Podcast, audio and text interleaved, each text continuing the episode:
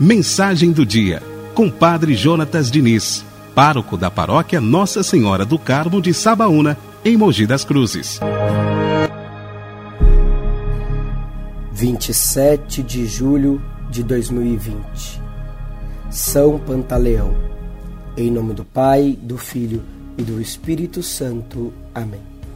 O santo de hoje viveu no século III e IV da era cristã, durante um período de intensa perseguição aos cristãos que não podiam professar a própria fé, pois o que predominava naquela época era o culto aos deuses pagãos.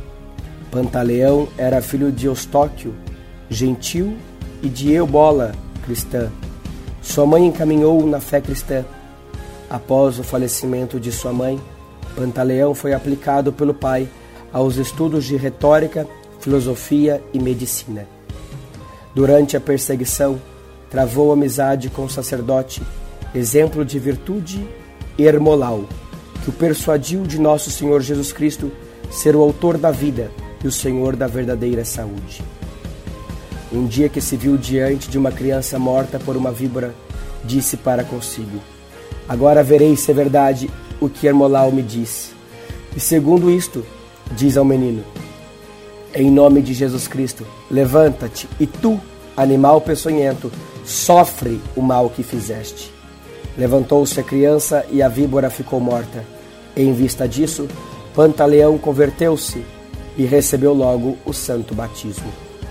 Acabou sendo convocado pelo imperador Maximiano com seu médico pessoal. As milagrosas curas que, em nome de Jesus Cristo, realizava suscitaram a inveja de outros médicos, que o acusaram de cristão perante o imperador, que, por sua vez, o mandou ser amarrado a uma árvore e degolado. Desta forma, assumindo a coroa do martírio, são Pantaleão passou desta vida para a vida eterna. Por isso, com fé e confiança, nós rezamos. São Pantaleão, rogai por nós. Você ouviu a mensagem do Padre Jonatas Diniz, pároco da paróquia Nossa Senhora do Carmo de Sabaúna, em Mogi das Cruzes.